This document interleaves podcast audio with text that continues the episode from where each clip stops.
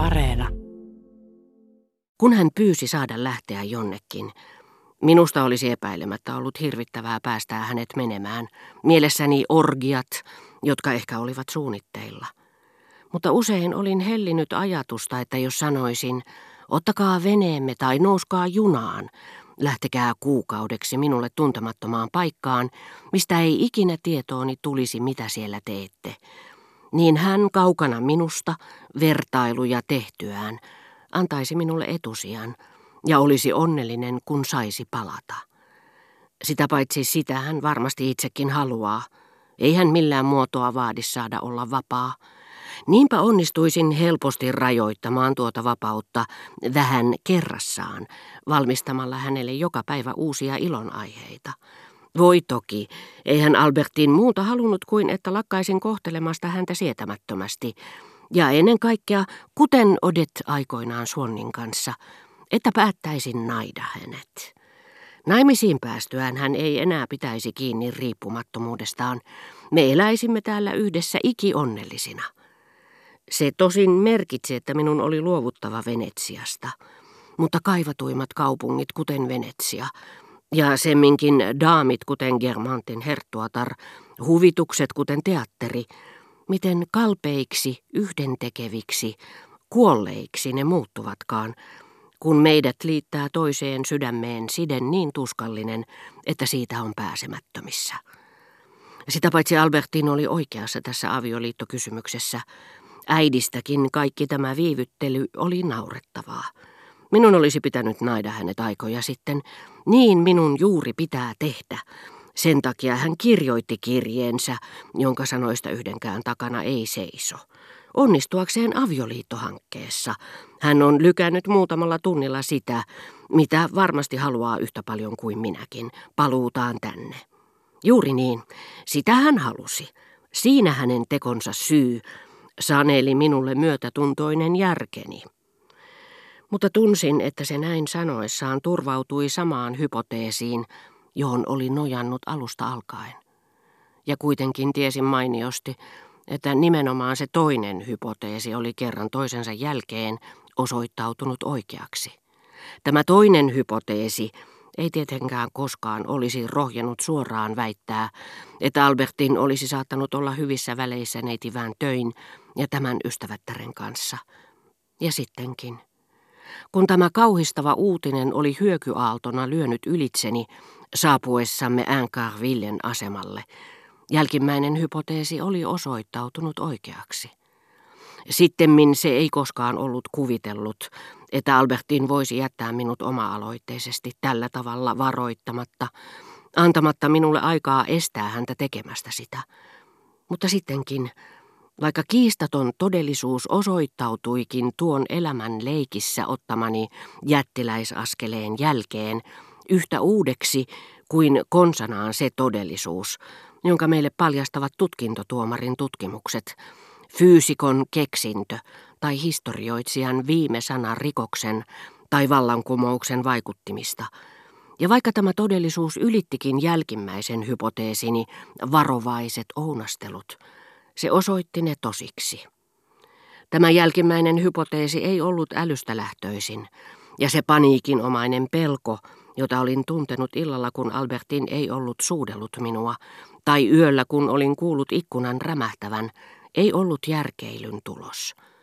Mutta se, ettei äly suinkaan ole herkin, vahvin eikä sopivin asetotuutta tavoittamaan – Siihen ovat jo tähän mennessä viitanneet monet seikat, ja tuonnempana se käy yhä selvemmin ilmi.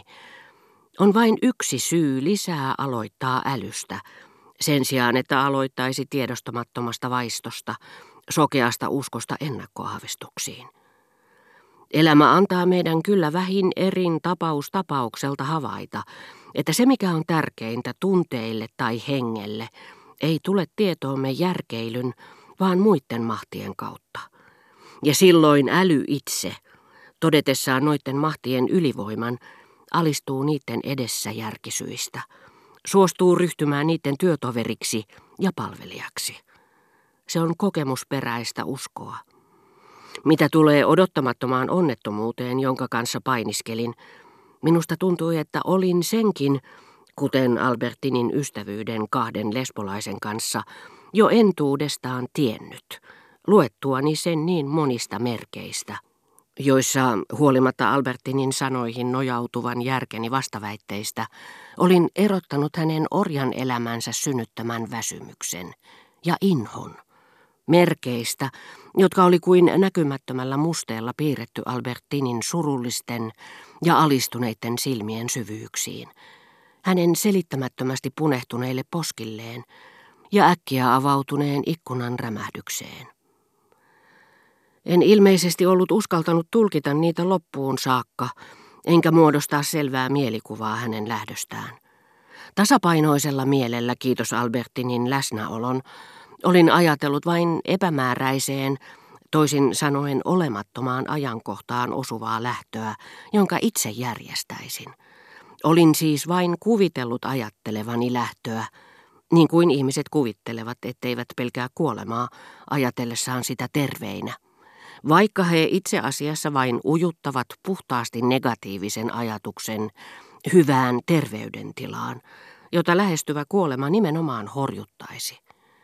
Sitä paitsi ajatus Albertinin omaehtoisesta lähdöstä olisi voinut tulla mieleeni tuhat kertaa, kuten ainakin maailman selvin asia. Enkä sittenkään olisi osannut sen paremmin aavistaa, millainen tämä lähtö olisi suhteessaan minuun. Toisin sanoen todellisuudessa, miten erikoislaatuinen, hirvittävä, tuntematon se olisi. Kokonaan uusi onnettomuus. Olisin voinut ajatella hänen lähtöään, jos olisin sen aavistanut, vuosikausien ajan lakkaamatta ilman, että kaikki nämä ajatukset yhteensä olisivat vähääkään voimansa tai edes hahmonsa puolesta muistuttaneet sitä sanoin kuvaamatonta helvettiä, jonka François oli minulle avannut sanoissaan, Albertin neiti on lähtenyt. Kuvaillessaan tuntematonta tilannetta, mielikuvitus turvautuu tuntemiinsa aineksiin – eikä juuri siksi sitä kuvailekaan. Mutta tunneelämään, kaikkein ruumiillisimpaankin, piirtyy uuden tapahtuman alkuperäinen lähtemätön merkki kuin salaman polttama vako. Ja vain hädin tuskin tohdin itselleni tunnustaa, että jos olisin aavistanut tämän lähdön, en ehkä olisikaan pystynyt kuvittelemaan sitä koko kauheudessaan, enkä Albertinin siitä minulle ilmoitettua estämään sitä uhkailemalla tai rukoilemalla häntä. Kuinka kauas nyt olikaan kaikonut haluni päästä Venetsiaan. Kuten aikoinaan Combreessa haluni tutustua Madame de Germantiin, kun koitti hetki, jolloin en muuta kaivannut kuin saada äidin huoneeseeni. Ja totta tosiaan, kaikki lapsesta saakka kokemani ahdistuksen hetket olivat uuden huolenaiheen kutsusta kiiruhtaneet vahvistamaan sitä – sulautumaan siihen yhtenäiseksi massaksi, joka tukahdutti minut.